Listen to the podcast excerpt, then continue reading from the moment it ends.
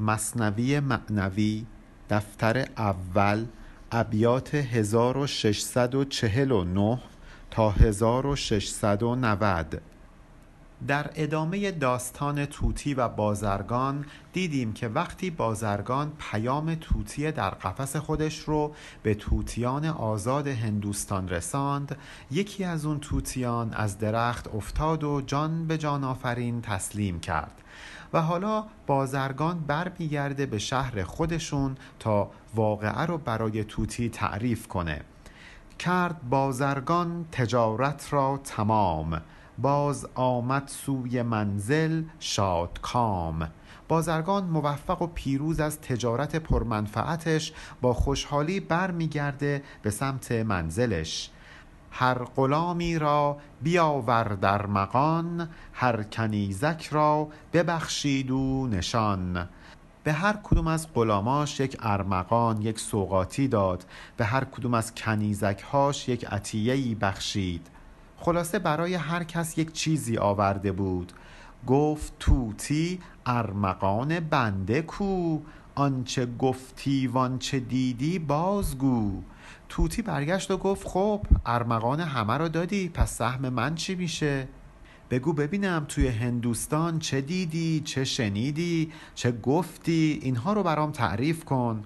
گفت نی من خود پریشانم از آن دست خود خایان و انگشتان گزان. گفت نه بهت نمیگم برات تعریف نمی کنم چون خیلی پشیمونم از حرفی که زدم. همین جوری دارم پشت دست خودم رو گاز می‌گیرم و انگشت به دهن میگزم. من چرا پیغام خامی از گذاف بردم از بیدانشی و از نشاف؟ این چه کاری بود من کردم؟ چرا من این پیغام خام رو بیهوده از سر نادانی از سر بیدانشی از سر جنون و دیوانگی نشاف یعنی دیوانگی از سر دیوانگی من چرا این پیام رو به اون توتیان رساندم؟ گفت ای خاجه پشیمانی ز چیست؟ چیست آن کین خشم و غم را مقتضی است؟ توتی برگشت به بازرگان گفت ای بزرگ ای خاجه چرا پشیمون هستی؟ دلیل این کین و خشم و غمی که در دلت هست چیه؟ چه چیزی باعث شده که تو اینطور اندوهگین بشی؟ گفت گفتم آن شکایت های تو با گروهی توتیان همتای تو. با یک عده توتی مثل خودت من این حکایت هایی که برام گفتی این شکایت هایی که داشتی رو تعریف کردم. آن یکی توتی ز دردت بوی برد زهره اش بدرید و لرزید و بمرد. یکی از اون توتیا که از درد تو بو برد متوجه درد و مشکل تو شد. از سر همدردی زهرش ترکید. لرزید و بر زمین افتاد و مرد. من پشیمان گشتم این گفتن چه بود؟ لیک چون گفتم پشیمانی چه سود؟ من از حرفی که زدم پشیمون شدم ولی فایده ای نداشت. وقتی که حرفی زده بشه دیگه قابل برگشت به دهان نیست. نکته ای کان جست ناگه از زبان همچو تیری دان که جستان از کمان. وقتی یک کلمه ای یک حرفی یک نکته ای از دهانت خارج میشه مثل تیری میمونه که از کمان خارج شده. مگر تیر رها شده به کمان بر میگرده که جمله گفته شده به دهان بازگرده؟ وا نگردد از رهان تیر ای پسر. بند باید کرد سیلی را ز سر. تیری که از کمان رها شد که به کمان باز نمیگرده. اگر می‌بینی یک سیل داره راه میفته می‌خوای جلوش رو بگیری باید از اون مسبش از ابتدا و از سرچشمش جلوی اون سیل رو بگیری. سیل رو مهار کنی. نباید بگذاری اصلا این سیل راه بیفته تا اینکه غیر قابل مهار بشه. چون گذشت از سر جهانی را گرفت. گر جهان ویران کند نبود شگفت. اگر این سیل رو نتونستی از ابتدا و از سرچشمه جلوگیری کنی وقتی که از سر گذشت اون سرچشمه مسدود نشد میاد و جهان رو می‌گیره و ویران می‌کنه و اون وقت تو نباید تعجب کنی. در واقع مولانا داره به ما هشدار میده که کلماتی که از دهان ما خارج میشه مثل سیل میمونه ویرانگره. فعل را در غیب اثرها زادنی است وان موالیدش به حکم خلق نیست. شاید شروع یک عمل در اختیار ما باشه ولی بعد اثراتی که از اون عمل به بار میاد از کنترل ما خارجه. ما که یک کار انجام میدیم فقط اثرات ظاهری نداره بلکه در عالم غیب اثرات زیادی از خودش به جای می‌گذاره و اینها باعث میشه که هر فعل ما یک سری موالید داشته باشه یک سری اثرات و پیامدها داشته باشه. به محض اینکه اون کار انجام شد اثرات و موالیدش روان میشه و دیگه تحت کنترل ما نیست. دیگه به حکم خلق نیست. بی شریکی جمله مخلوق خداست. آن موالید ارچه نسبتشان به ماست. اون موالیدی که از اثر اعمال ما به وجود میاد پیامدهای کارهای ما همشون درسته که به افعال ما نسبت داده میشن ولی در واقع اونها مخلوق خداوندند. خداونده که باعث ایجاد اونها میشه. هرچند که در ظاهر شاید به ما نسبتش بدهند. فرض کنید فعل ما این باشه که ما یک کبریت رو آتش بزنیم. ولی موالید آتش زدن این کبریت توسط ما به آتش کشیده شدن یک آپارتمان بزرگ باشه. مولانا میگه شاید اون عمل توسط شما انجام داده بشه ولی موالیدش که در واقع به آتش کشیده شدن یک ساختمان بزرگه اون مخلوق خداست. شما فقط یک کبریت رو آتیش زدید ولی آتش گرفتن آن ساختمان و آن آپارتمان دیگه مخلوق شما نیست اون مخلوق خداست.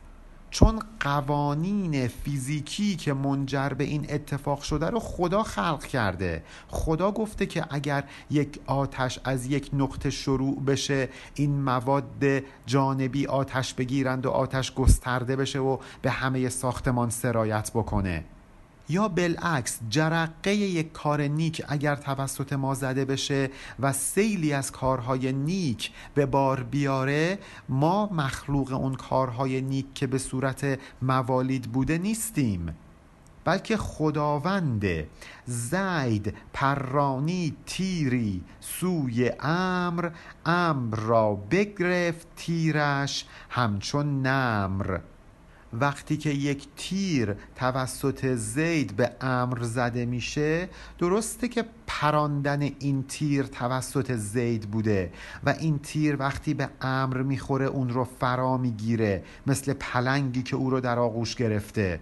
و مجروح کرده. ولی از این به بعد دردی که در وجود امر در اثر اصابت تیر بهش ایجاد میشه دیگه مخلوق زید نیست. این درد دیگه مخلوق حقه مخلوق خداست.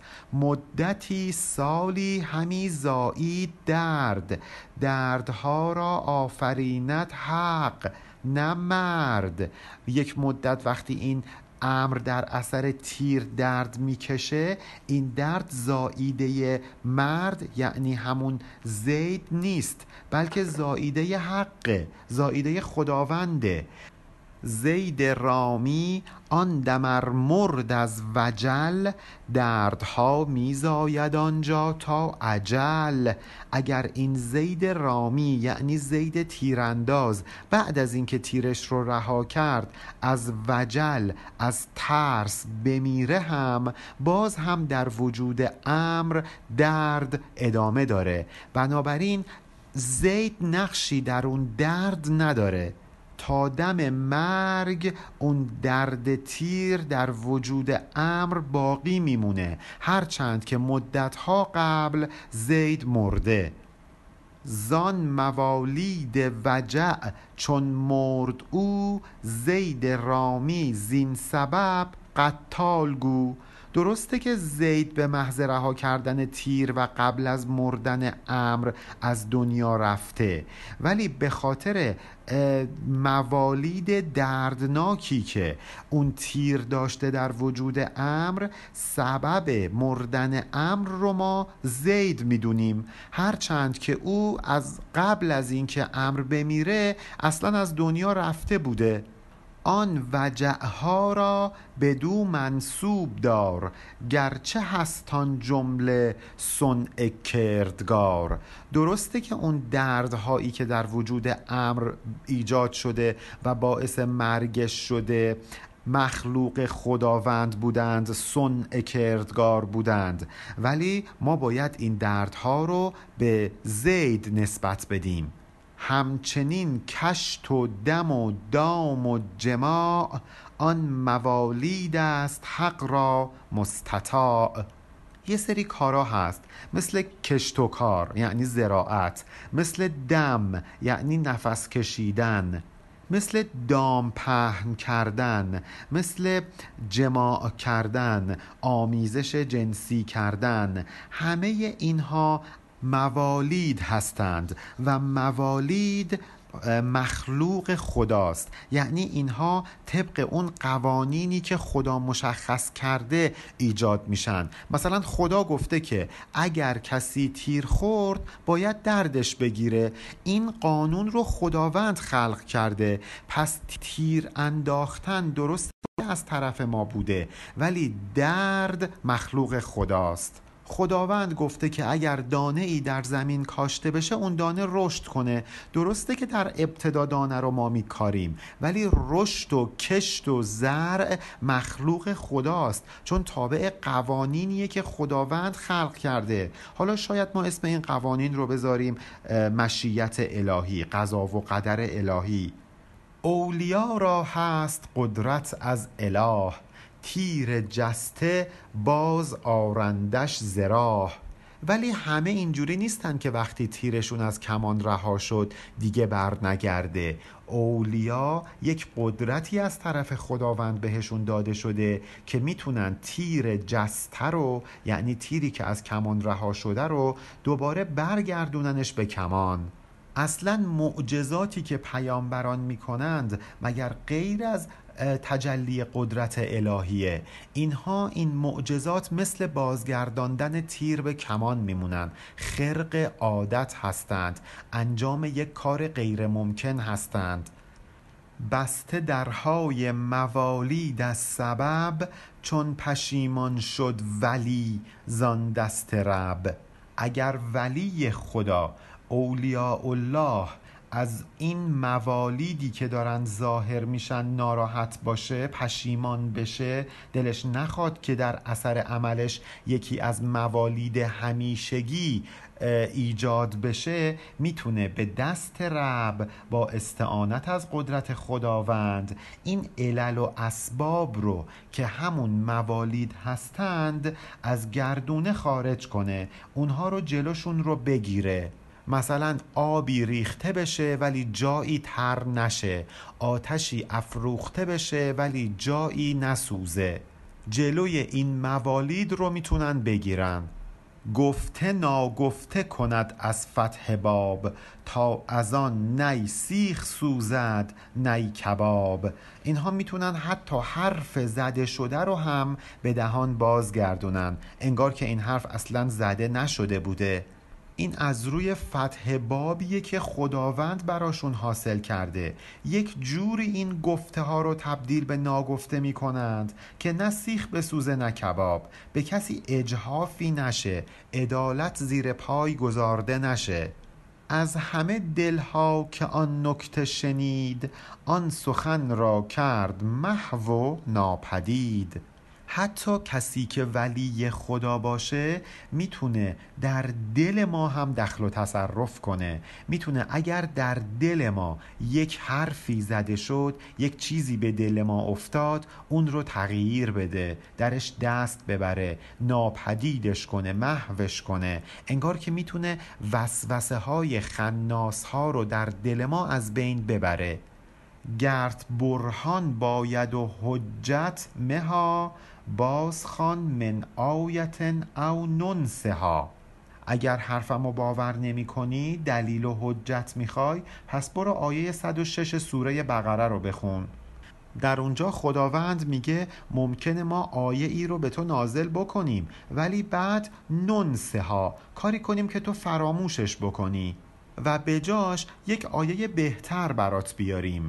میگه ما ننسخ من آیتن. هیچ آیه ای رو ما منسوخ نمی کنیم او ننسه ها هیچ آیه ای رو فراموش نمی کنیم مگر اینکه نعتو به خیر منها. یک آیه ای بهتر از اون برات بیاریم. او مثلها. یا حداقل یک آیه‌ای در رده اون هم سطح اون. علم تعلم ان الله علی کل شیء قدیر؟ مگه نمی‌دونی که خدا بر انجام هر کاری قادره؟ می‌تونه حرف زده شده رو به نزده تبدیل بکنه. می‌تونه کاری بکنه که تو همه چیز رو فراموش بکنی.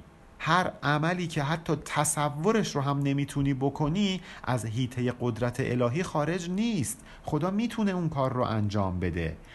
حتی گاهی اوقات خداوند کاری می‌کنه که ما اتفاقات بد رو فراموش کنیم. دچار نسیان بشیم. آیت انسوکم و ذکری بخوان. قدرت نسیان نهادنشان بدان. برو آیه 110 سوره مؤمنون رو بخون که میفرماید فتخستموهم سخریا ای کافران شما مؤمنان رو مورد تمسخر قرار دادید. حتی انسوکم ذکری انقدر مشغول این مسخره کردن مؤمنان شدید که ذکر و یاد من رو فراموش کردید. و کنتم منهم تزهکون در حالی که شما داشتید بنده های منو به ریشخند می گرفتید پس ممکنه که ما یک کار نیک رو هم فراموش بکنیم به اذن خداوند. البته انگار مولانا این آیه رو اینطور معنی کرده که مؤمنانی که مسخره می شدند اون مسخره شدنشون رو فراموش کردند. نه اینکه کفار به خاطر مسخره کردن مؤمنان ذکر خدا رو فراموش کردند. چون میگه قدرت نسیان نهادنشان بدان. یعنی ببین اولیاء الله چطور می‌تونند وساوس شیطانی رو از دل مردم دیگه پاک کنند از بین ببرند؟ چون به تذکیر و به نسیان قادرند بر همه دلهای خلقان قاهرند. اولیاء الله هم می‌تونن تذکیر کنند یعنی یه چیز رو به یاد ما بندازند و هم می‌تونن ما رو به نسیان وادارند. یعنی کاری کنند که ما چیزی رو فراموش بکنیم. بنابراین اینها قاهر بر دلهای مردمند. یعنی بر دلهای مردم مسلطند چیره اند می‌تونن تأثیر گذار باشند بر دل مردم. چون به نسیان بست او راه نظر کار نتوان کرد ور باشد هنر. اگه شما خیلی هم هنرمند باشید خیلی صاحب فضل و کمالات باشید فقط کافیه که خداوند به نسیان راه نظر شما رو ببنده. در این صورت دیگه هیچ کاری نمی‌تونید بکنید. خلتمو سخریتن اهل سمو از نبی برخان تا انسوکمو. اهل سمو یعنی کسانی که درجه و مقام عالی دارند بزرگند. خلتم هم گویا مخفف همون فتخستمو اول آیه 110 سوره مؤمنونه. میگه این آیه رو بخون از نبی از قرآن. آیه ای که درش اهل سمو یعنی بزرگان به سخره هواپرستان گرفتار شدند. از ابتدا تا اونجا که میگه انسوکمو یعنی فراموش کردید. تاکید می‌کنه که یک بار دیگه این آیه رو بخونیم و بهش فکر کنیم. صاحب ده پادشاه جسم هاست صاحب دل شاه دلهای شماست. کسی که پادشاه ده و روستا و شهر و کشور شماست فقط می‌تونه بر جسمهای شما حکومت بکنه. ولی آیا می‌تونه بر دل شما هم حاکم بشه؟ مسلما خیر. ما یک صاحب دل می‌خوایم که بتونه بر دلهای ما حکومت کنه. فرع دید آمد عمل بی هیچ شک. پس نباشد مردم الا مردمک. هر کاری که بدن ما انجام میده تحت تأثیر اون چیزیه که چشمش دیده. فرع دید آمد عمل. یعنی اعمال ما فرع بر دیدن ما هستند. تابعی از اون چیزی هستند که ما می‌بینیم. بی هیچ شک. پس ما نیستیم مگر مردمک چشممون. ما اگر که یک چیز دوست داشتنی رو ببینیم به سمتش کشیده میشیم. عمل می‌کنیم تا اون رو به دست بیاریم یا بر وفق اون باشیم. بالعکس اگه چشم ما چیزی ببینه که دوستش نداشته باشیم ازش عملا دوری می‌کنیم. بنابراین ما به منزله مردمک چشممون هستیم. من تمام این نیارم گفت از آن من می آید ز صاحب مرکزان من نمی‌تونم همه این اسرار رو با شما در میون بگذارم. از آن جهت که از سمت صاحب مرکزان یعنی اولیاء الله کسانی که بر مرکز چرخ گردون قرار گرفتند کانون حرکات دنیا هستند از سمت اونها منو منع می کنند چون فراموشی خلق و یادشان با وی است و او رسد فریادشان. چون اون کسی باعث فراموشی میشه باعث نسیان در دل مردم میشه که ولی خداست. و برعکس هموست که باعث میشه که ما چیزی رو به یاد بیاریم. پس اگر در مسیر سلوک کمک خواستیم تنها کسی که به فریادمون برسه ولی خداست. صد هزاران نیک و بد را آن بهی می کند هر شب ز دلهاشان تهی. این ولی خدا ذاتش بهیه یعنی روشن زیباست. یعنی نور خدا در دلش پرتو افکن شده. چون این فردی می‌تونه صد هزاران نیک و بد رو شب به شب از دلهای ما پاک بکنه. یعنی شب به شب ما می‌تونیم کلی فکر خوب یا کلی فکر بد در ذهنمون بپرورونیم که بر اعمالی که فرداش می‌خوایم انجام بدیم تأثیر گذار هستند. روز دلها را از آن پر می کند آن صدفها را پر از در می کند شبها افکار از دل ما پاک میشند و صبحها دوباره به دل ما باز میگردند. آن همه اندیشه پیشانها می‌شناسد از هدایت جانها. پیشینیان هر چقدر هم که اندیشه داشتند و ما هر چقدر هم که به اونها دسترسی داشتیم و اونها رو فرا گرفتیم و به کار بستیم فقط در یک صورت می‌تونن به ما کمک کنن تا جانمون رو بشناسیم. اون هم این هست که ما قبلا دچار هدایت الهی شده باشیم. بدون هدایت و عنایت الهی هر چقدر هم که ما علوم پیشینیان رو مطالعه بکنیم هیچ شناختی از جان به دست نمیاریم. علوم هیچ گونه کمکی به ما نمی کنند تا از عالم مادیات خارج بشیم و علممون رو به عالم جان هم گسترش بدیم. پیشه و فرهنگ تو آید به تو تا در اسباب بگشاید به تو. صبح که میشه پیشه و فرهنگت دوباره یادت میاد. شب که خواب بودی اصلا یادت نبود که تو چه کاره ای پیشت چیه. ولی صبح که میشه دوباره همه چیز به یادت میاد. تا اینکه اسباب معیشتت فراهم بشه. بتونی بری از این اسباب استفاده بکنی کار رو تلاش کنی دانشت رو به کار ببری تا معاشت رو تأمین کنی. پیشه زرگر به آهنگر نشد. خوی آن خوش خو به آن منکر نشد. هر کسی صبح میره سر کار خودش. زرگر میره زرگری آهنگر میره آهنگری. اینا با هم جابجا جا نمیشن.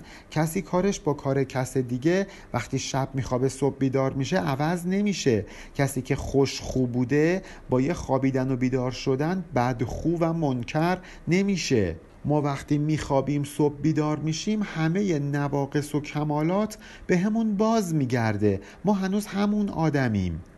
پیشه ها و خلق ها همچون جهیز سوی خسم آیند روز رستخیز. دقیقا مثل همین حالت. وقتی که ما میمیریم و روز رستاخیز دوباره زنده میشیم همه این پیشه ها و خلق ها به سمت ما بر میگرده مثل کشتی که به ساحل برمیگرده. جهیز یعنی کشتی. پیشه ها و خلق ها از بعد خواب واپس آید هم به خسم خود شتاب.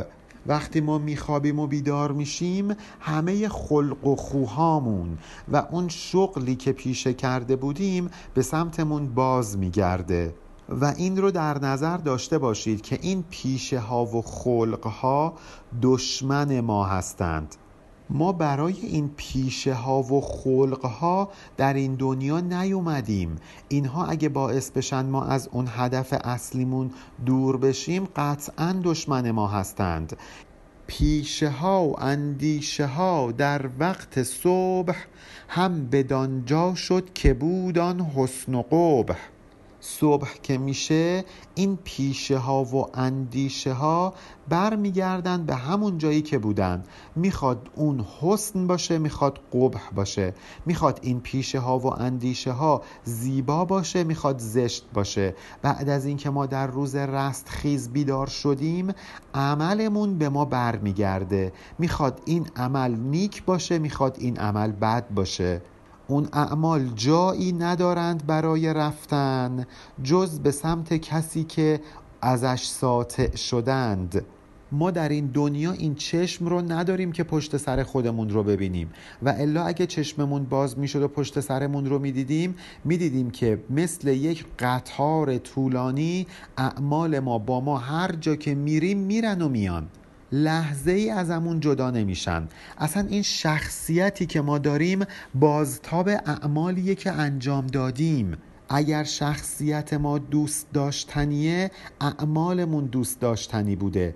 اگه شخصیتمون دوست داشتنی نیست آزاردهنده است چون اعمالمون زشت بوده. همینطور که در اطراف ما کلی امواج الکترومغناطیسی و رادیویی و ویدیویی در حال پخش هست و باید یک گیرنده مناسب بگذاریم تا این امواج رو به تصویر و صوت تبدیل کنیم و بدون اون گیرنده نمی‌تونیم این امواج رو ببینیم. ما یک گیرنده می‌خوایم که بتونیم این اعمالی که اطرافمون هستن رو هم ببینیم. این گیرنده وقتی روشن میشه که ما در عالم رستخیز دوباره زنده بشیم. اون وقته که می‌بینیم دور و اطرافمون رو زامبی های وحشتناک گرفتند یا زیبارویان و سیمبران. چون کبوترهای پیک از شهرها سوی شهر خیش آرد بهرها. همونطور که کبوتران نامه بر به سمت شهرشون باز میگردند و مثل یک پیک نامرسان اخبار رو به مقصد میرسونند اعمال ما هم به ما برمیگردند. نصیب و بهره اعمال از ما جدا نخواهند بود. به عبارتی موالید اعمال از ما جدا نمیشن.